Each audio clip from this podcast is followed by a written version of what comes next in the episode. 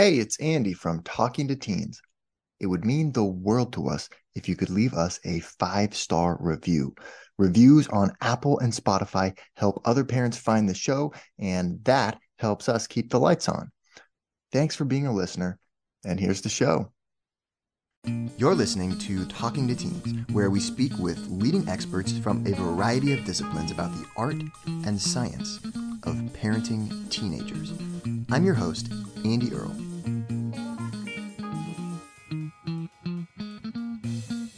We're here today with Jeannie Burlowski. She is the author of the book Launch How to Get Your Kids Through College Debt Free and Into Jobs They Love Afterward. She's an expert at helping kids to get a jump start on the rest of their lives during the teenage years. She's got crazy stories of people whose parents applied her strategies early on who get through college in two years, pay nothing, get launched immediately into amazing jobs. She is a consultant, and what she does is helps students get into highly competitive graduate programs like medical school, law school, PhD programs, all that kind of stuff. So, really interested to talk to her today about what parents can do during the teenage years to help their kids get a jump start on the rest of their lives. Let's get started. Can you just walk me through this here? So, okay, so you do this grad school admissions thing. Uh, so that's like people come to you and say, I want to go to medical school. How do I do it? Or what? Right. So I am what's called an academic strategist, and I've been doing this for 23 years. So I help college students to set extraordinarily high goals and then figure out what is the fastest, least expensive way to get to those goals. So, for example, if you were applying to Johns Hopkins for medical school and you also wanted to get a PhD, there are a lot of hurdles between where you are as a junior in college and where where you actually get to that point where there are 200 applicants for one slot and you're offered the, the spot. Right. And so parents hire me to help package their kids so that they look amazing in whatever application it is that they have to fill out to get where they're going. And then I also throw in a specialty in helping kids figure out how to get other people to pay for that. I've been doing this for a very long time and in all these years, I have never had a medical school applicant or a law school applicant or a grad school applicant that I didn't love. I just love every one of them. And so, and one of the questions, one of the conversations I have to have is, what's your debt look like right now? And how are you going to handle the added debt of medical school or law school or mm. veterinary school or whatever it is? And I would have students tell me stories that just broke my heart. Sometimes I would have to say, How is it that you got $180,000 in debt from undergrad? And a lot of times the answer was that well meaning guidance counselors, educational consultants that were actually paid by the family or parents had given the kid erroneous, mistaken advice. And here's a great example. Mm a parent would tell a child, you better go to that college that's a real fancy school that didn't give you any financial aid, because if you go there, you will probably have a better chance of getting into medical school and achieving wow. your dream of becoming a doctor. And then from where I sit in my chair, I'm thinking that is not even true. Because two days ago, I just got a kid into top 20 medical school who went to Joe Blow drinking party school, State University, right down the road. Yeah. And I can tell you, it is not any harder or easier for me to help people get into medical school or law school at the highest levels if they went to Joe Blow State University or if they went to an Ivy League school. As a matter of fact, sometimes kids who went to Ivy League schools are hampered in this process. Wow.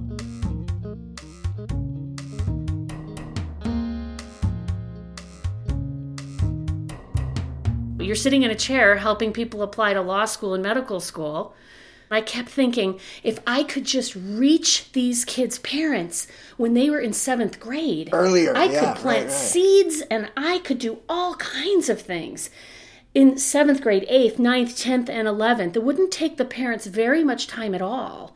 Then, when they get to me for applying to high level medical school, law school, graduate school, MBA programs, wow, there will be all this groundwork laid that will make my job so much easier of getting them not only into the program, but getting it paid for.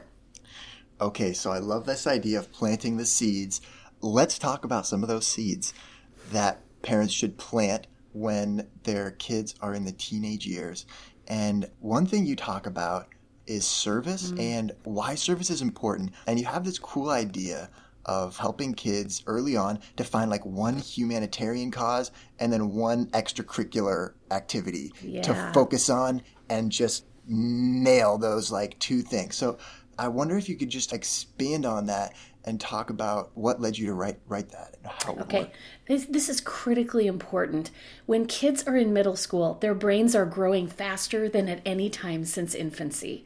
So anything yeah. that you show a middle schooler anything you expose them to is going to imprint on them.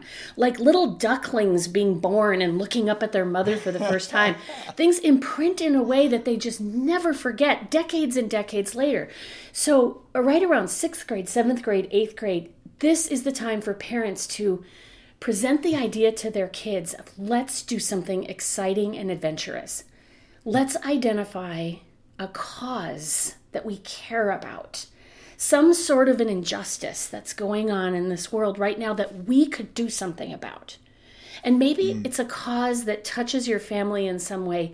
If your Aunt Mary died of cancer, maybe your family decides, let's do something for people who are battling cancer. And yeah. if your family will identify one cause that your family cares about and then kind of come together as a family project and say, what could we do? Let's do something. And maybe it's raise money, or maybe it's write letters, or maybe it's partner with other organizations that are working on this.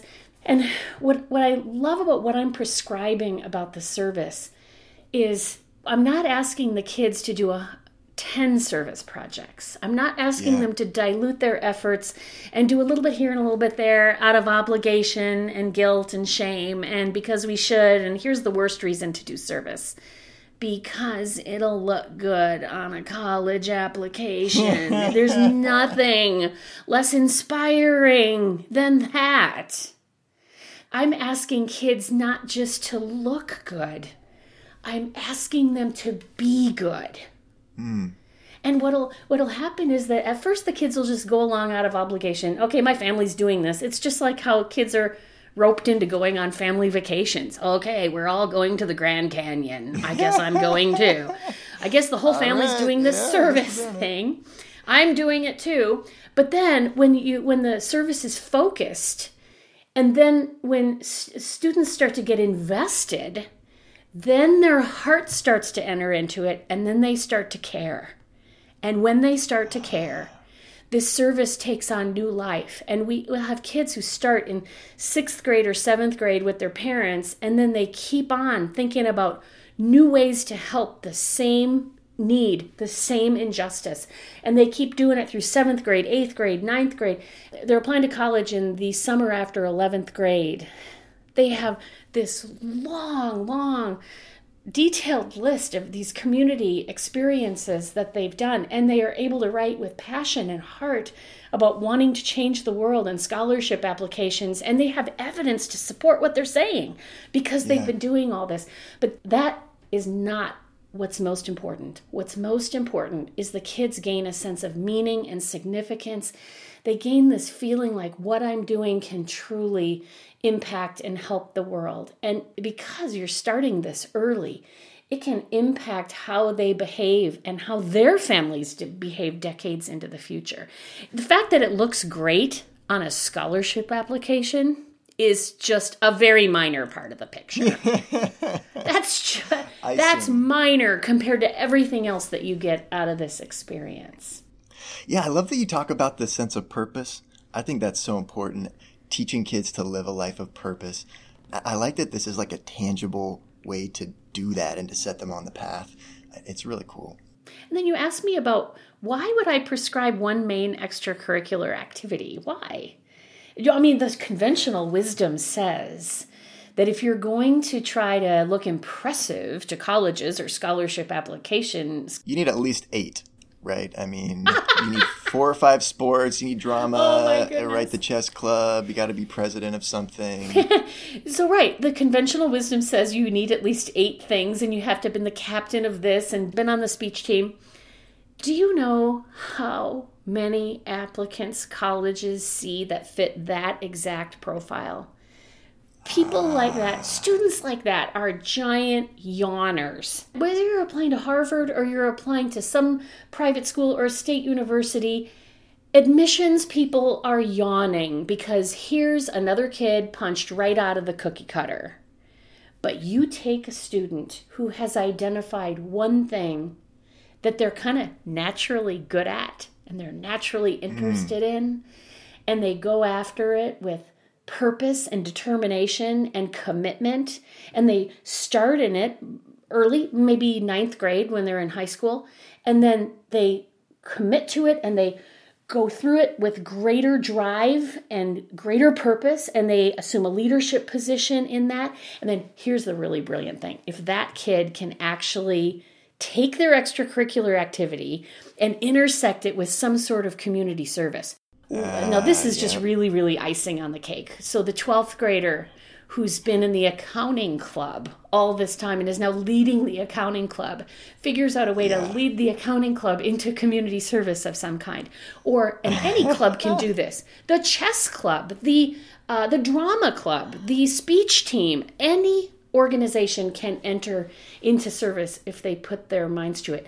And then andy what happens is these kids stand out amazingly above the crowd. Yeah. Whether they're applying yeah, to yeah. top schools or mid range schools or schools that aren't fussy, it does not matter. And these kids are really candidates for scholarship money too.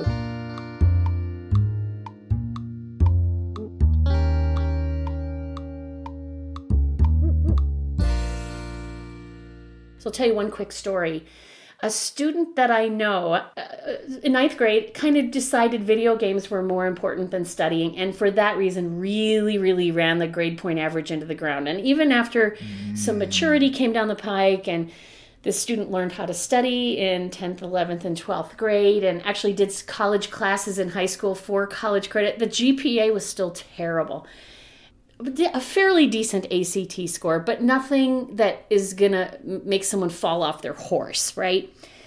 And this person got into their number one first choice school and got $72,000 in merit aid scholarship money, which is free money the college offers. It's not tied to financial aid. You can be a millionaire and get merit aid from a college.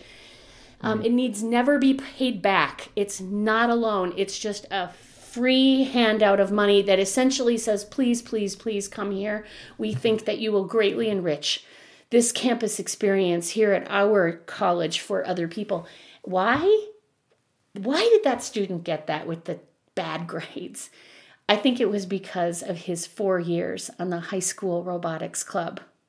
Never missing a meeting, increasing levels of involvement, growing up to the point where he was a captain and the head of the programming department with 12 people under him. I think that colleges looked at that and said, You really got something to contribute here. Yep. And I know for a fact that that kid beat out hundreds of students with grade point averages much higher than his. Yeah. So that answers your question about why does Jeannie kind of suggest one main community service that captures your heart that you pursue with passion and purpose and one main extracurricular activity. If the student wants more, that's fine. And the student Sure. can certainly try some out and then quit them. There's nothing wrong with that. But this whole culture that we have of pushing kids to achieve and do every single thing to show they're superior to everyone else, it actually doesn't work. It fries kids, and um, even the Harvard admissions office is just decrying these kids who they described as teacups, so fragile and brittle that they would arrive on campus seeming as though they would be shattered by the least tiny bit of adversity. Kids who had never in their entire lives made even one mistake. And it is just not a way to start a life. I had never really thought before about preparing your teenager for the business world. You know, you think like you're preparing your teenager for college, and then once you get to college, then you're starting to do internships and kind of prepare for the business world. But you got stuff in your book about early on preparing them, you know, like something I never even thought about, which is kind of starting a LinkedIn profile with your teenager. And what? Yeah. Isn't that okay? Isn't it a teenagers too early to have a LinkedIn profile? Like, why would a teenager possibly need a LinkedIn? Okay. Oh, I love that you're bringing this up. And, you know, actually, the book says get your kid a LinkedIn profile when they're 14. Well, right after the book came out, LinkedIn changed the rules, and you now cannot get a LinkedIn profile till you're 16. Age okay. 14, age 16. Why would I care that your kid is on LinkedIn? Here's why. When, yeah. when, um, students come to me for help applying to medical school, a big problem that they have is they have never written anything down. So these pre-med applicants who are the most organized obedient people on the planet, they do all this volunteering work and and job shadowing and clinical experience and they don't write any of it down. And so I have to dig and using sketchy clues piece it all together. Well, if I can get people to start writing things down when their kid is in seventh grade, and in seventh grade, the parent has to write it down. The kid doesn't have the presence of mind to write it down. Well, right. instead of a spiral notebook, why not just use that space on LinkedIn where you can just have a little separate entry for every little thing that you've ever done? Here's the real magic of it, though. Students who are in seventh grade don't even realize it, but they are making future business and future career connections with the people yeah. that they associate with every day. Uh, a kid named Jason who's on a Little League baseball team, he doesn't even realize that his volunteer Little League coach is also a vice president for the Target Corporation. Right. He does it. He goes over to his friend Ben's house and he plays at Ben's house and the dad comes down to the basement and laughs and jokes with them. And Jason doesn't even realize that Ben's dad is a software product manager at one of the largest software companies in his area. You're not even thinking They're about not it. even not thinking even about it. Right. Point, but right? when I'm able to get a hold of parents when kids are in seventh grade, and I'm able to say, just for fun, just sit down with your kid and make a list of who are all your friends' parents? Essentially, yeah. who are the adults in your life that know you and like you? So yeah, this is right, your volunteer, exactly. the bus driver that drives you to your church youth retreat. This is your baseball coach. It's your friend's mother. It's any adult in your life that is a caring presence to you. And your friend's parents, mm. that's a great place to start looking. But then there's another place too. I encourage students to also look at their parents' friends. Because the whole family knows the guy that golfs with Jason's dad. But you're sure. not thinking when you're in seventh grade, that guy that golfs with my dad, he's the president of a bank. Yeah. Now, right. Andy, just imagine this. Imagine Jason grows up and he's a junior in college and he wants to get an internship for the summer and he's been following me a long time so he knows you start looking for those in January. Yeah. So he looks at who do I know on LinkedIn who works for a software company. And oh, LinkedIn says you know this guy who works for a software company. And so this kid Jason, now a junior in college, calls this guy up or messages them on LinkedIn because there's a connection he can get straight to the guy. And he says, Hey, I used to play baseball with your son Jake when I was in middle school. And I'm a computer science major at the University of Illinois, Champaign Urbana, and I'm wondering if you could hook me up with a great internship for summer. That is an amazing connection. We're here talking with Jeannie Burlowski, author of Launch How to Get Your Kids Through College Debt Free and into Jobs They Love Afterwards. But we're not done yet. Here's a sneak peek at what's coming up in the second half of the show. If I were to name a parental stressor universally, It is having to fight with your kids about what to buy and what not to buy. So it's that whole discussion about I have to have the $200 shoes. No, honey, the $30 shoes are good enough. Really, parents, you should just save those negotiation skills for your lawyer job in the courtroom and not have to deal with your teenagers with these, you know, money discussions. I suggest that parents actually shrink the amount of money the kids are going to need, give them just only about 70% of what they're going to need. And what you're doing by shrinking the amount of money is you're teaching them how to deal with lack and yeah. scarcity. You're teaching them how to stretch a dollar until it screams. you're you're recreating the Great Depression in your own home.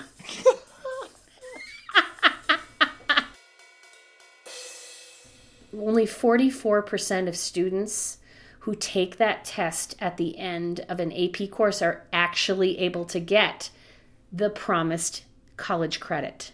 Wow. So that little phrase about if you pass the test at the end, you'll get college credit, it's not exactly true. So there's a much, much, much better alternative. I am a huge fan of students taking actual college classes in high school for actual college credit yeah. because this is a rock star way to get through college debt free. And I'm just suggesting that there be a dinner or a time to sit down together where the parents say to the student, We are so proud of you. We have so much confidence in you. But as you launch and as you're going out into this world, there are some things that we want to be sure that we have told you. Yeah. We don't want to wake up in the middle of the night and wonder, did we go over that with him? And so please just bear with us while we talk to you about a few topics. Want to hear the full interview? Sign up for a subscription today.